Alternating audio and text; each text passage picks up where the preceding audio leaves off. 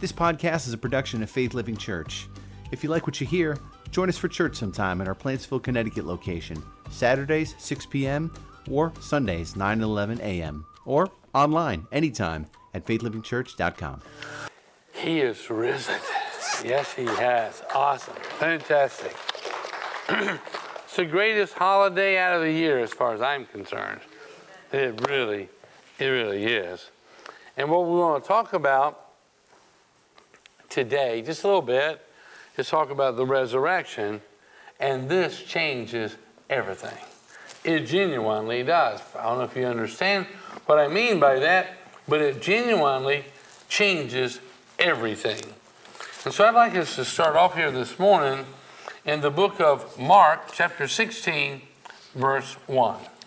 Saturday evening, when the sa- excuse me, when the Sabbath ended, Mary Magdalene and Salome and Mary the mother of James went out and purchased burial spices so they could anoint Jesus' body. Very early on Sunday morning, just at sunrise, they went to the tomb. On the way, they were asking each other, Who will roll away the stone for us from the entrance to the tomb? But as they arrived, they looked up and saw that the stone, which was very large, had already been rolled aside. When they entered the tomb, they saw a young man clothed in a white robe sitting on the right side. The women were shocked, but the angel said, Don't be alarmed. You are looking for Jesus of Nazareth who was crucified. He isn't here, he is risen from the dead. And this changes everything.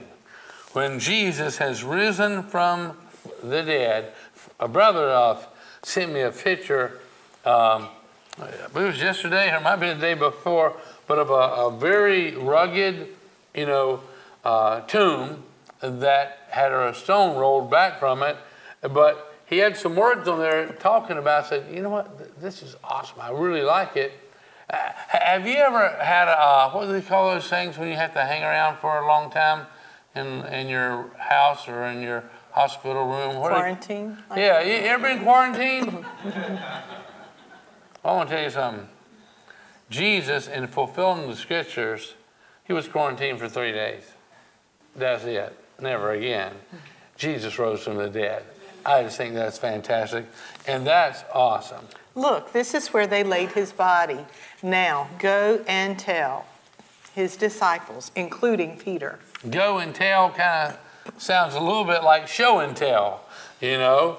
But he said, Go and tell his disciples, including Peter, and we understand that Peter had denied that he ever knew Jesus, and he pretty much felt like dirt, you know. And, and he says, Go and tell, go tell the disciples, including Peter, that Jesus is going ahead of you to Galilee.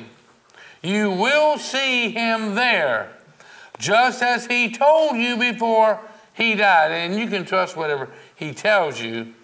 And uh, it says, as he told you before he died, the women fled from the tomb, trembling, and they were bewildered. They were confused. They, they were puzzled. They, they were, you know, dazed. And they said nothing to anyone because they were too frightened. After Jesus rose from the dead early on Sunday morning, the first person who saw him was Mary Magdalene, the woman from whom he had cast out seven demons. Now, this woman is no longer grieving. And this woman here, you know, Mary Magdalene, she has a real deal if you want to buy some embalming spices and all. She come to the tomb to embalm somebody, but they had risen from the dead, and what's she going to do with those things, you know? And, and I'm kind of trying to be funny about that, but you know what? What did they do with them?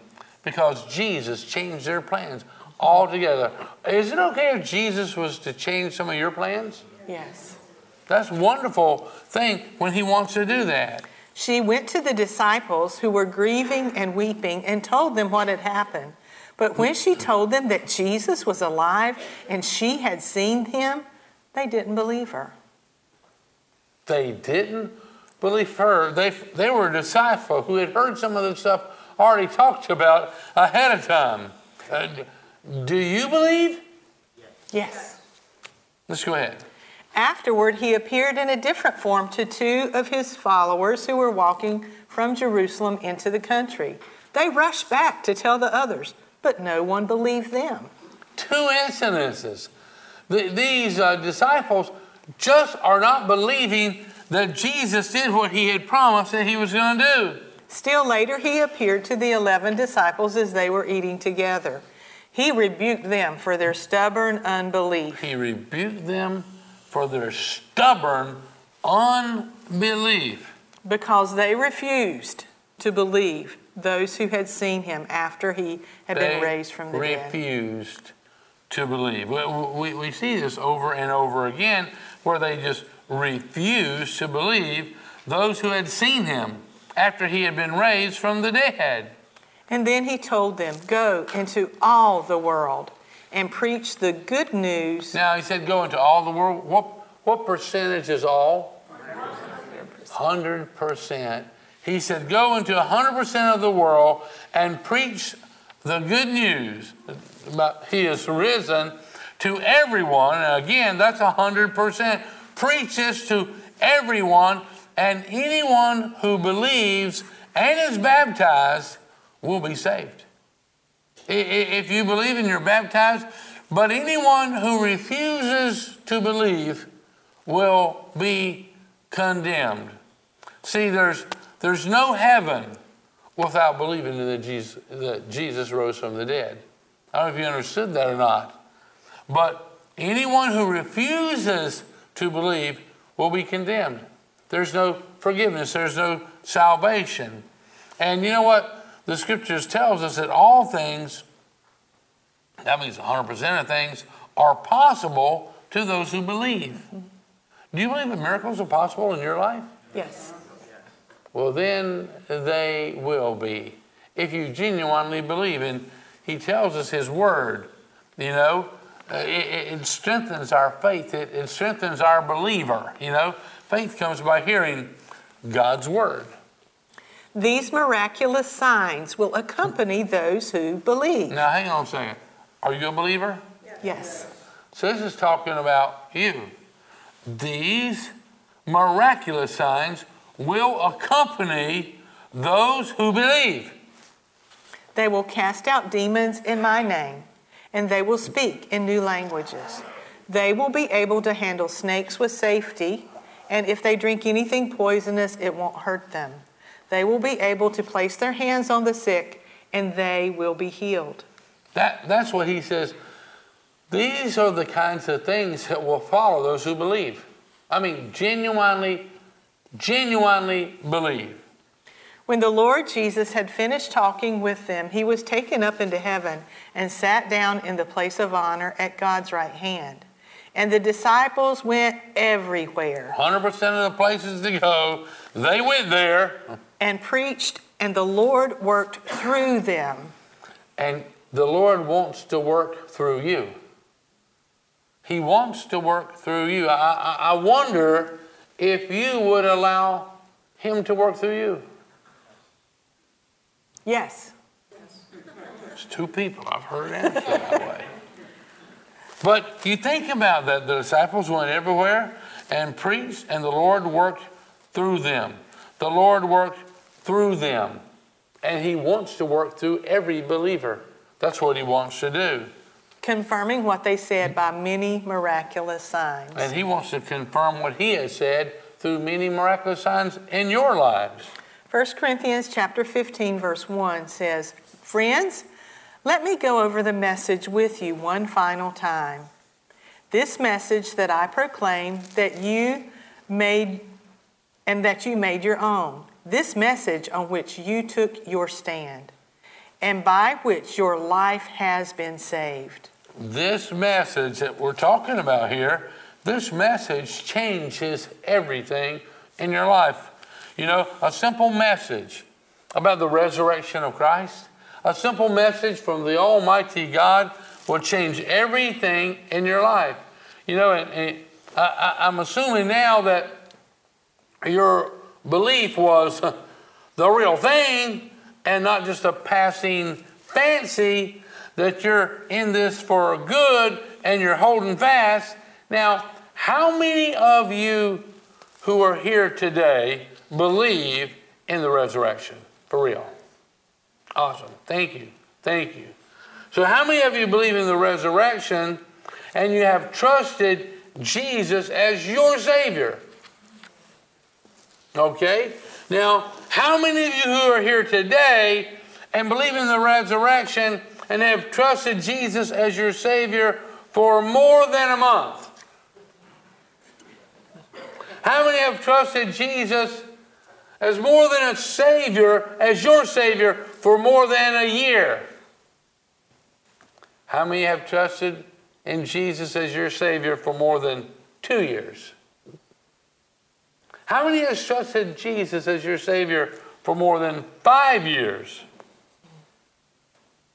How many of you have trusted Jesus as your Savior for more than eight years? What about those who have trusted Jesus as their Savior for more than 10 years?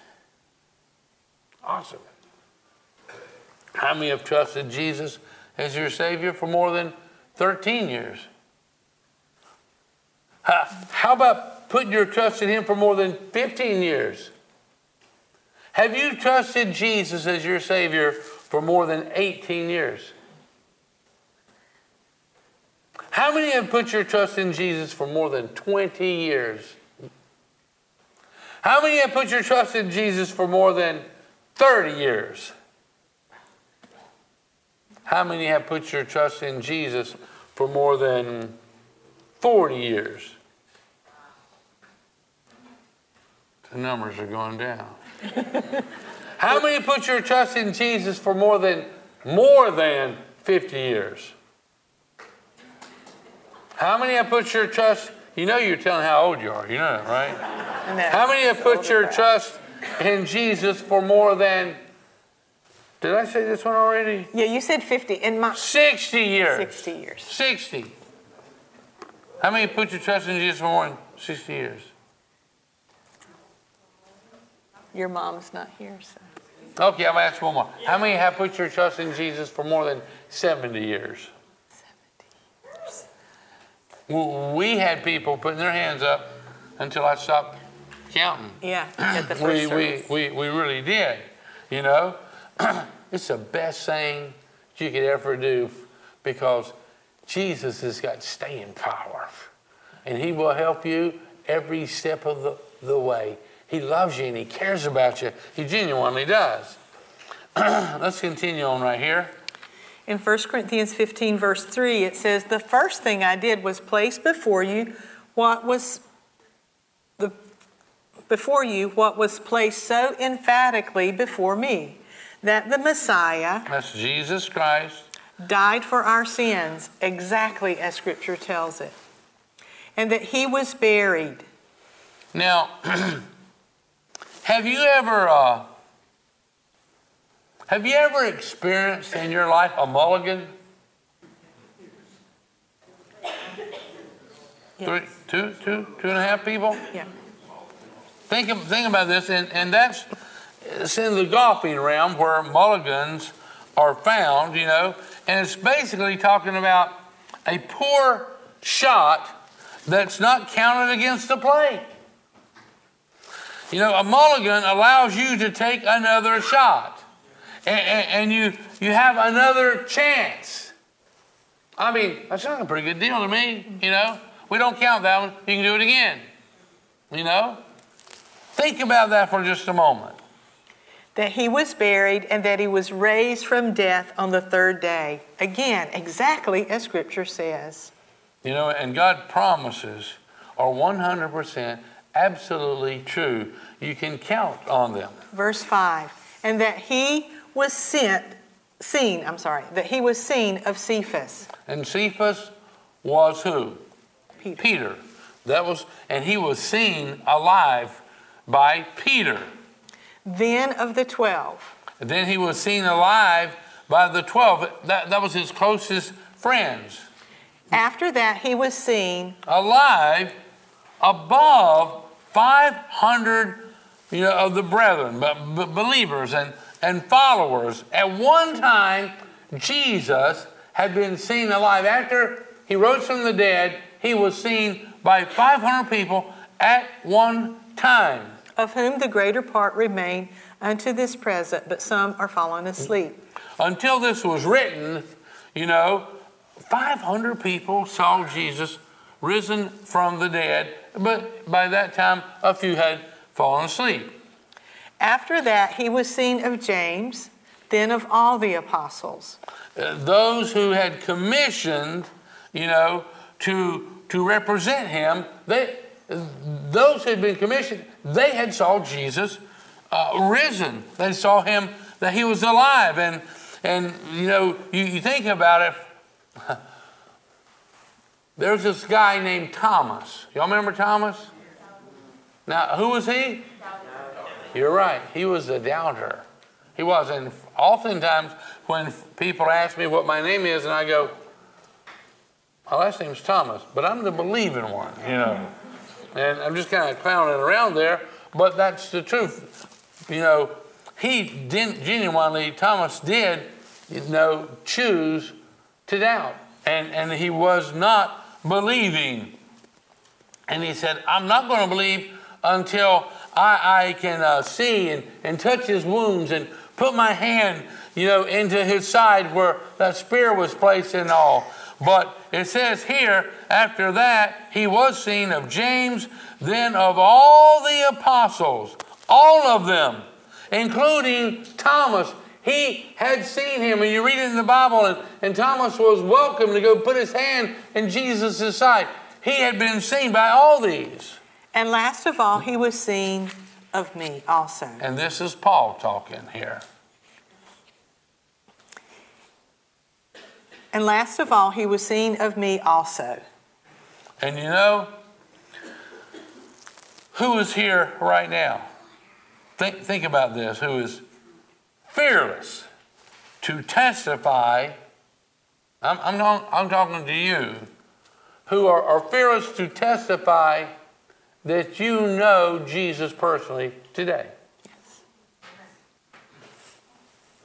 Awesome. Be- because it changes, it changes our life. Paul said, It was fitting that I bring up the rear. I don't deserve to be included in that inner circle. As you well know, having spent all those early years trying my best to stamp God's church right out of existence. But because God was so gracious, so very generous, here I am. And I'm not about to let His grace go to waste. Now, do you remember in the Bible when it tells us when, when Jesus died on the cross? Do you remember where it was talking about the veil? The veil in the temple was torn. And, you know, it was torn from the top to the bottom. And I began to do a little bit more research and discover exactly how tall the thing was. It was 60 foot tall. 60 foot tall, it, it, and it had been torn from top to bottom, bottom, and it was 30 foot wide. It was four inches thick. The fabric was four inches, you know, thick. That's what it tells us, and it took 300 priests to hang the thing. But when you think about this, when, when, when Jesus died, you know, when the, the veil was torn, eh, before that, just like the high priest, there was only a very special few could ever even go into that place on an occasion. But now, everybody was allowed to go into the Holy of Holies, into the presence of the Almighty God anytime they wanted to. Eh, this thing was ripped out. God was replacing it, and He was welcoming people in His presence anytime they wanted to come. You know, no more was there, you know, uh, a high priest was needed to just make a sacrifice of a lamb to cover your sin. The, the, the, the lambs were no longer needed because the scriptures, as you read through there, behold the Lamb of God who comes and he does what? Takes away. Takes away the sins. He takes away our sins, and we're allowed into His presence anytime we, we want to. And you know, the, the high priest, there was an occasion when the high priest and he was standing before Jesus, and the, the high priest was really agitated. He was downright mad and upset about the things that, that Jesus had done and, and who he was representing and, and, what he was saying there. And the, the high priest, uh, he was just angry and frustrated. And if you got to understand, you know, you know what the high priest wore? They wore holy clothes. They, they, they really were. And you were never allowed to tear them, especially not out of anger. And here's a high priest as he's looking into the face of Jesus Christ, who is our high priest. And this high priest rips his clothes apart. Think about this for a moment. And you can look it up in uh, Leviticus chapter 21 and, and some other places you can uh, find that. But he, as, as this natural high priest is looking at Jesus and is all bent out of shape and angry, and he rips his clothes, and that, he, he, he just gave up his high priesthood, you know? He, he, he, he, he, he, couldn't keep it any longer. He was disqualified from the priesthood as he was looking into the face of our high priest, who is Jesus Christ. It's awesome when you think about it, the things that were going on here, and the rules and the regulations and, and the laws. Um, let me ask you a, a question here. Did everybody get some communion elements when you first came in? If you did not, we, we have plenty more, and we'll be happy to pass them out. Does anybody didn't get some of the communion? You know, it's just a little piece of bread here, and then uh, you know some uh, grape juice down there. Anybody need one that didn't get one? Okay, because I'm gonna I want us to act this out. I want us to see this, what the scripture tells us. In the book of 1 Corinthians, chapter 11, it says, and this is in the Message Bible, it says, Let me go over again with, with you again exactly what goes on in the Lord's Supper and why it is centrally important. I received my instructions from the, the master himself. He said, I, I received my instructions from Jesus himself and I passed them on to you. The master Jesus, on the night he was betrayed, he took bread. Now, if you'll go under that very first layer, there's a, a piece of bread there. So I, I would ask you, take it out with me if you would.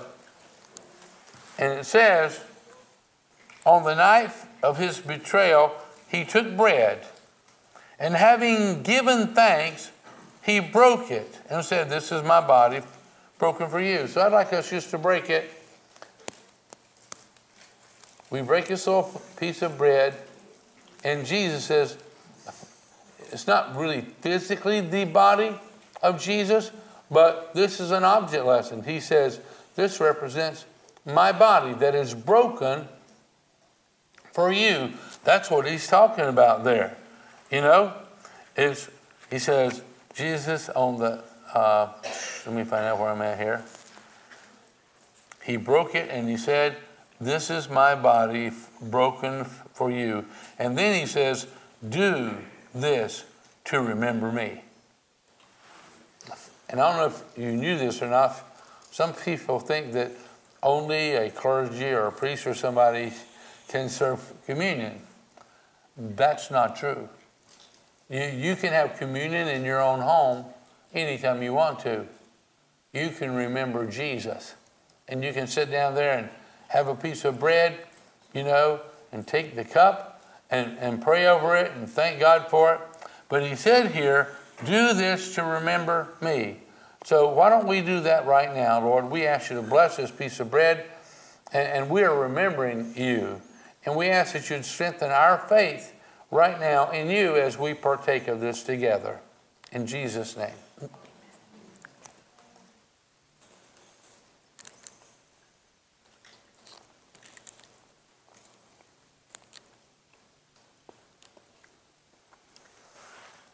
He says, having given thanks, he broke it and he said, This is my body broken for you. Do this to remember me. And, and I like to remember him often. After supper, he did the same thing with the cup. He said, This cup is my blood, my new covenant with you. And it really does, it changes everything. So let's just open that cup.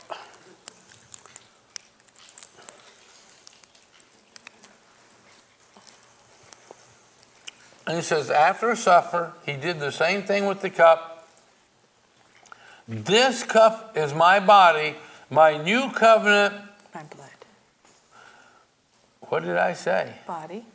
This cup is my blood. Thank you, dear. I knew I had you up here for some reason. This cup is my blood, my new covenant with you. And, and, and it really does change everything. It really does. You know, it doesn't change the mind of God, but it does change our hearts and, and our mind. And he goes on to say, each time you drink this cup, what's he say? Remember me. Remember me. So bless this cup, Papa God, that represents the blood of our Savior Jesus Christ. And we choose to remember Jesus and what he did as we partake of this. Stir our faith. In Jesus' name.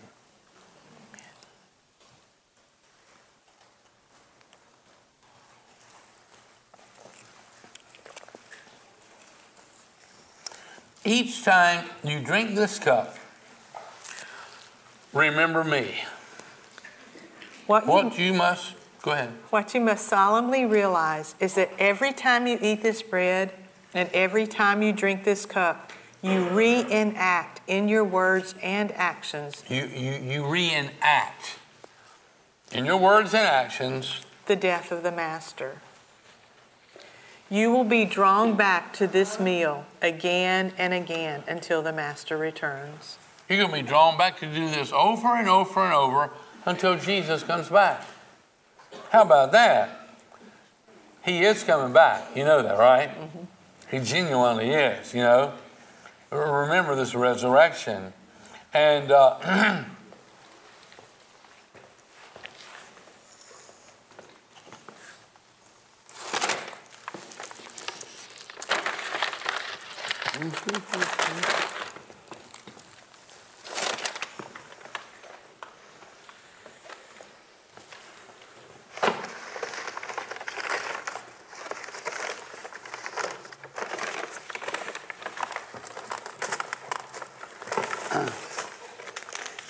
Now I've got some flowers I'd like to give out to you guys.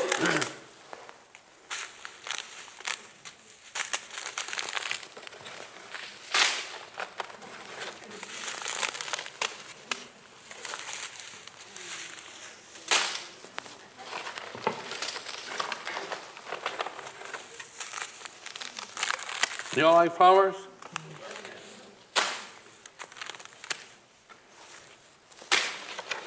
There's a bunch more of them.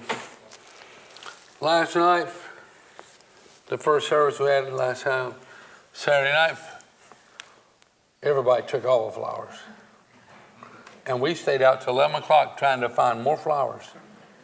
And we cleared all the flowers out of Connecticut, you know, wherever they're at. but we want you to have a package of flowers, okay? You know what kind they are? Forget me nots. And we would like you to take a package of flowers and that somewhere you can put them in some little things in your home to get them started. You can put them in a thing outside, or you can just plant them in the ground somewhere. But somewhere where they will grow, where you will think that thought, forget me not. Because that's what Jesus is basically saying through communion. Forget me not. you know, do this and remember me. Don't forget me. You know, don't get so involved in life that you forget me. So I'd like you to take some flowers home with you and plant them somewhere, you know. And while Jesus was on the cross, if you had been watching him before the crucifixion, he was beaten and I had been asking you guys to watch a movie. You remember what it was? The Passion. So hopefully some of you have watched it. And it tells us in Isaiah 53, verse 8, it says, By his stripes, because Jesus was beaten terribly, and this was prophesied what was going to happen, but by his stripes we are healed. And then in First Peter chapter 2, 21, it says, By his stripes you were healed. Isaiah says you are. Prophesied many, many, many years before this happened. And then First Peter says you were healed. And, and, and he's telling us because of the lashes that he took on his body. And if any man is in Christ, he becomes a New creature. new creature. All things have passed away. All things have become new. And, um, you know, probably one of the best ways to illustrate this is if you remember when the, the Israelites were down there and they were in Egypt and they were bound there for, for some time, and then they were told to, to, uh, to sacrifice a lamb. And then you were supposed to take that lamb's blood and you were supposed to dip it over the door and, and, and dip it here. And he said that if every man, every family who, when they killed the, the, the lamb and then they, they splashed the blood over the doorpost and all, he said that night when the death angel would fly over their home, he would pass over. That's where Passover is from. He would pass over. He would not visit one of the people in your household and kill them. That's what it was telling us about. And I'm going to tell you that Jesus is our Passover lamb. You know, the judgment is not released upon our lives because of Jesus' blood had been shed and, and Jesus rose from the dead. That's fantastic. That's awesome. That is wonderful. You know, the resurrection of Jesus Christ from the dead is the defining moment, you know, of history and, and that pivotal moment in our own lives where, where change begins and is clearly, obviously seen, you know? Uh, let me ask you a question. Do you, right now, do you need some change? Yes. The, only the people who are honest would say yes, you know. Oh, oh, what'd you say? Yes. Oh, okay. We need some change in our life genuinely, you know? Ha- have you ever heard of the statement that people make sometimes? They go, Well, I've fallen and I can't get up. Y'all heard that? You know, now, without Christ, that's a true statement. I've fallen and I can't get up. But we are not without Christ, are we? No. Romans chapter 3, verse 23, it says, For all have sinned, all have fallen. He says, All fall short of God's glorious standard. And, and the prodigal son, he fell away from his father and he fell into the filth of the pig pen and all, you know. But it says here, For all of us, well, we've all fallen short of God's glorious standard. We, we've fallen into sin, is what he's talking about. Anyhow, a man fell into a pit and he couldn't get himself out. A subjective person came along and said, I feel for you down there. An objective person came along and said, It's logical that someone would fall down there. A Christian scientist came along and said, You only think that you're down in a pit. A Pharisee says, Only bad people fall into a pit. A mathematician calculated how he fell into the pit. A news reporter wanted the exclusive story on his pit. A fundamentalist said, You deserve your pit. Confucius said, If you want, if you would have listened to me, you would not have fallen into that pit. Buddha said, Your pit is only a state of mind. A realist said, Now that's a pit. A scientist calculated the pressure necessary in pounds and square inches to get him out of that pit. A geologist told him to appreciate the rock strata in the pit. An evolutionist said, You are a reject, mutant, destined to be removed from the evolutionary cycle. In other words, you're not going, you, you are going to die in the pit, so you cannot reproduce any pit fallen offspring. the county inspector asked if you had a pit, a permit to dig the pit. The professor gave him a lecture on the elementary principles of the pit. An evasive person came along and avoided the subject of the pit altogether. A self pitying person said, You haven't seen anything until you've seen my pit.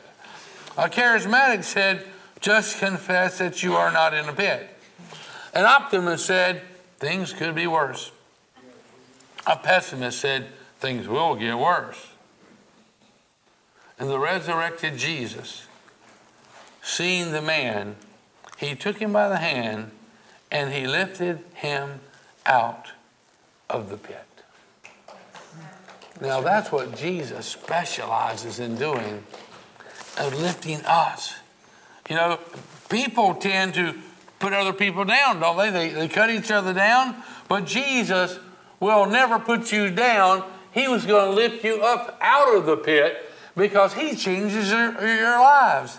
He, he really wants to change our life for the absolute best eh, possible way that can happen to you. In Romans chapter 5, verse 6, it says, When we were utterly helpless, Christ came at just the right time and he died for us sinners. At just the right time, Jesus died for me. Psalms 40, verse 2, it says, He lifted me out of the pit of despair. He lifted me out of the pit of despair, out of the mud and out of the mire. Do y'all like mud mire? I'm sorry, I can't hear you. You know what? I've I've been found in the mud and the mire quite a few times in my life. I think he showed a, a video of these things one time, didn't we? Yes, in There's the sand. Big old truck got stuck down at the uh, the beach mm-hmm. in the sand, and I use my these are things are called MaxTrax, and and and you can put them. I just got them tied together right now so I wouldn't lose them. Uh, it's very very tough, you know and, and, and there could be a great big deep hole under there, and you can drive across these in your car. But if you got mud and you got sand and you got snow, and and uh, you pull your car up to those things, and then you push them under the tire, you can drive right out of the mud, out of the snow. I've done it dozens of times, and I've helped other people get unstuck. These, these are pretty amazing things. But I'm going to tell you what, they ain't near as good as Jesus is. They're pretty good, but they're not that good. And sometimes, if you don't have those, you know, MaxTrax there, maybe you got a rope or something or another. And uh, you know what? You know, if a rope, you probably don't know this. Maybe some of you do.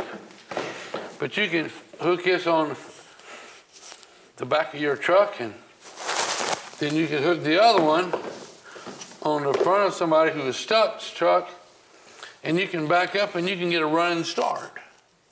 And this is basically like a rubber band. It will stretch out, mm, you know, and it'll snatch them right out of there. It's pretty good in getting people unstuck, but it's not near as good as Jesus is. Because we get so stuck Ain't nothing can get you out except Jesus. That's just the truth of it. Now let me see here. Where was I at there? Okay, I'm going to start back up here.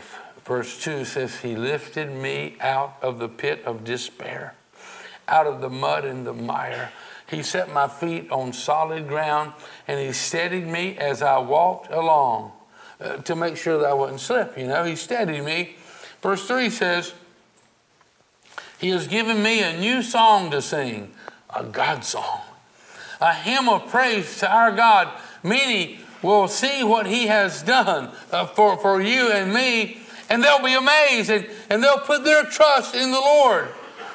Oh, the joys of those who trust in the Lord. You know, Jesus' resurrection power, it just changes everything in our life. And in Romans chapter 4, verse 17, uh, did anybody get a chance to watch the movie we told you off about? It was going to be, what's the title of it? His only son. His only son? That was last week. You had to go to a theater, and there I was. think it's still playing, maybe. Yeah. I'm going to be honest with you. Uh, we went to go see it because my wife wanted to go see it, but I cried like a baby through the whole thing. It was awesome. It was very good. It was powerful. It was transforming. And this passage here is talking about Abraham. And, and Abraham uh, had been promised by God that he was going to have a son, and he was going to have tons and tons of kids, tons and tons, as many as the stars of heaven and as many as the sands of the sea. And they wasn't having any up, and he was like 100 years old, wasn't having any kids or anything, you know? Anyhow, well, you can read it in the Bible. I was just inspired by watching the movie, and it was a very detailed movie. And you know who put the movie together? A guy, a Marine, who used his GI Bill to go and learn how to make movies, went and made this movie. And he's making awesome movies. It really was. Fantastic movies. But we see that, that Abraham, he, he really couldn't fulfill the promises that God had made him. Mm-hmm. He dared to trust God to Abraham did.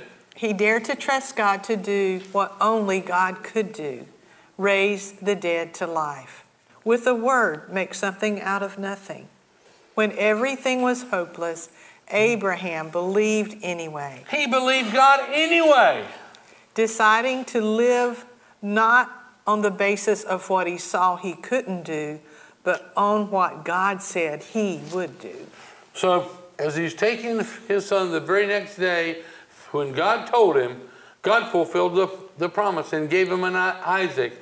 And when Isaac was a, a good sized teenager, God told him, He said, He said, I want you to go sacrifice Isaac. The very next day, and he didn't understand it. He cried a lot, prayed a lot, but he took his son, took some people with him to bring a few supplies, and then he told them to stay here. Me and my son are going to go over there and worship. And we'll be back. And when they were going up there for Abraham to sacrifice his son, see, this is the testimony of the resurrection. That's what it is. The, the, the resurrection that we're going to jump into many, many years later, as they're going up, up the hill there, the son, Isaac, he says, Dad, we, we got a knife and we got the fire and we got the wood, but we just don't have a, we don't have a, A sacrifice. nothing to sacrifice. And, and Father says, the Lord will supply. So they went up there, they built the altar, he put the wood on it, got it all set. And then Abraham told his son what God had asked of him to sacrifice his son. And his son was like, Well, why? Can you talk to him about this or whatever? And he said, I already have. I've been talking to him, I've been weeping over this thing for a long time, you know, since he told him a day and a half ago. And the son just put his hands out there, you know. So you, you got to do what you got to do, Dad. And Abraham took his knife and he raised it up after he put his son on the altar there and he's ready to sacrifice him. And God says, Hold it, stop. And about that time, a ram meh, that was caught in the thicket over there. And God says, I, I, I know where your heart's at now. Nothing's more important to you than, than I am. and you let Isaac live. But Abraham had already made the statement, he'd been thinking about it over and over and over, that he knew the reason he went, he knew that if he did sacrifice his son, that God could raise him back from the dead. He knew that. That's about the resurrection. That's about the resurrection of Jesus. And so we had this foretold many, many, many years before it ever happened. And, and there are no hopeless situations in our life right now. There are only people who have grown hopeless about them. The resurrection of Jesus, and once you understand it, it changes everything in our, our life. It really does. Now, think about fire for a moment. A fire on a cold winter night, okay? So you're outside and you got a, a, a fire going on out there. It changes everything, don't it? A fire really does. I mean, you know, fire brings warmth. Fire, it, it brings light and it brings life. Uh, fire scares the wild animals away. Fire sterilizes the water. If you're up on a dirty creek somewhere or some another, uh, fire cooks your food. Fire makes a steam engine and, and an airplane and a car and a furnace. It makes it work. It changes things. It, it genuinely does. And so you, you think about it, it gives light. Think about it, it, it gives off light, and light changes things. Would you rather live in a darkness without any more light? No. I, I kind of like light, you know. It, it, it, it scares the, the, the darkness off. It, it, it really does. John 8 12, Jesus spoke to the people once more and said, I am the light of the world. Jesus said, I am the light of the world. And, and light changes things. It genuinely does. Jesus says to the people, you know, he says, I am the light of the world, and if you follow me, you won't have to walk in darkness because you will have the light that leads to life. You know, darkness will try to extinguish our light but it will fail when you're talking about Jesus, you know, and the light's just going to get brighter and brighter and brighter and brighter and brighter. Romans chapter 8, verse 10 The Spirit gives you life because you have been made right with God. The Spirit of God, who raised Jesus from the dead, lives in you. The Spirit of God Holy Spirit that raised Jesus from the dead, that Spirit lives in you. And just as God raised Christ Jesus from the dead, He will give life to your mortal bodies by the same Spirit living within you. This changes everything. It genuinely does. Holy Spirit changes everything, and Holy Spirit is the one who raised Jesus from the dead. And, and, and listen what it says. The, and, and this verse here, I think I might have shared it last week just a wee bit, but it's found in Romans chapter 10, verse 9. It says, if, this is a conditional ish, issue. He says, if you confess with your mouth that Jesus is Lord, Jesus is Lord. If you do that, if you confess with your mouth that Jesus is Lord, you, it's really coming from the depths of your heart. You really believe it. He says, if you confess with your mouth that Jesus is Lord, and you believe in your heart that God raised him from the dead, you, you believe in your heart what we're celebrating today that, that Jesus was raised from the dead, you believe, it. confess that Jesus is Lord, and you believe in your heart that God raised him from the dead, he says, you will be saved. You, you mean it's that simple to get saved? Yes. It's that simple. To believe that Jesus is Lord and to say it, and then to believe with your heart that God raised Jesus from the dead. Because Jesus rising from the dead was evidence that the price that was paid to wash your sins away was accepted. That's what we're, we're, we're talking about here. In Philippians chapter 3, verse 10, it says, I want to know Christ. And I think this brings salvation. Every man, woman, boy, and girl who is in your life that's as simple as it is to be forgiven. to have your name written in the book of life. It's, it's to confess with your mouth that Jesus is Lord and believe that God raised Jesus from the dead. That's all it takes to receive salvation in your life. That sounds a little bit too simple, don't it? But it is that simple, 100% that simple. It says here in Philippians 3:10, I want to know Christ. I want to know Christ and to experience the mighty power that raised him from the dead. We can know Christ and we can experience the same power that raised Jesus from the dead. And it, it will change us. It genuinely does. This power that brings about change in our lives. And, and forgiveness, it changes us. What was it that Jesus said when he's hanging on the cross toward the end there when he said, Father, Forgive them. forgive them, people. They don't know what they're doing. For forgiveness, it, it changes everything. And faith, and that's, that's what we're talking about when he says believe. You know, faith. You, and, and faith, it, comes by hearing God's word and reading His word and fellowshipping with God.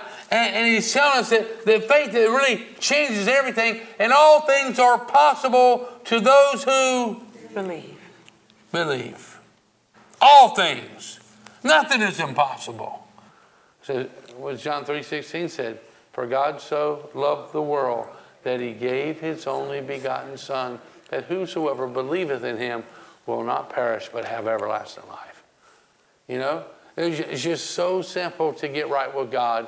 You just got to confess him and you got to believe in the resurrection of Jesus from the dead. So I'd like you to take some flowers, you know, I'd like you to take some bracelets and really wear the thing.